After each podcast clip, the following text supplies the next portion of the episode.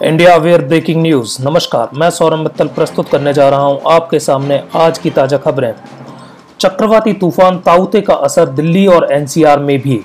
दिल्ली और एनसीआर में मौसम हुआ सुहावना। कोरोना के साथ ब्लैक फंगस एक साल से सरकार ने नहीं दिया ध्यान। मेरठ में ब्लैक फंगस के मामले आने के कारण हड़कंप मच गया है। 24 नए मामले सामने आए, चार की हुई मौत। केजरीवाल ने सिंगापुर में कहा कि बच्चों के लिए मिला वेरिएंट बहुत खतरनाक। सिंगापुर सरकार ने दिया जवाब, कहा, केजरीवाल की बातों में नहीं, बिल्कुल भी सच्चाई। फ़्लाइट बंद करने के सवाल पर हरदीप पुरी बोले, पिछले साल से उड़ाने हैं बंद। देश में कोरोना से रिकॉर्ड मौतें 24 घंटे में सबसे ज़्यादा 4525 मरीजों की गई जान।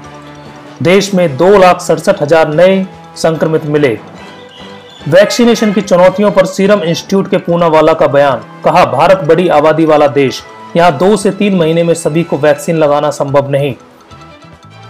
प्लाज्मा थेरेपी के बाद अब रेमडेसिविर इंजेक्शन पर भी लग सकती है रोक।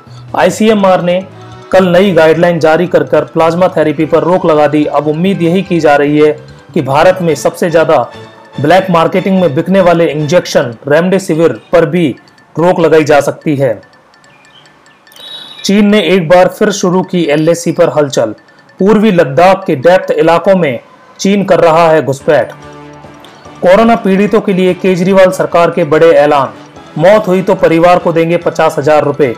अनाथ बच्चे को मिलेगी पेंशन।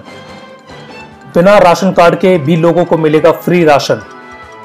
यूपी में कोरोना से पिछले 24 घंटे में आठ मामले आए सामने। 255 मरीजों ने तोड़ा दम।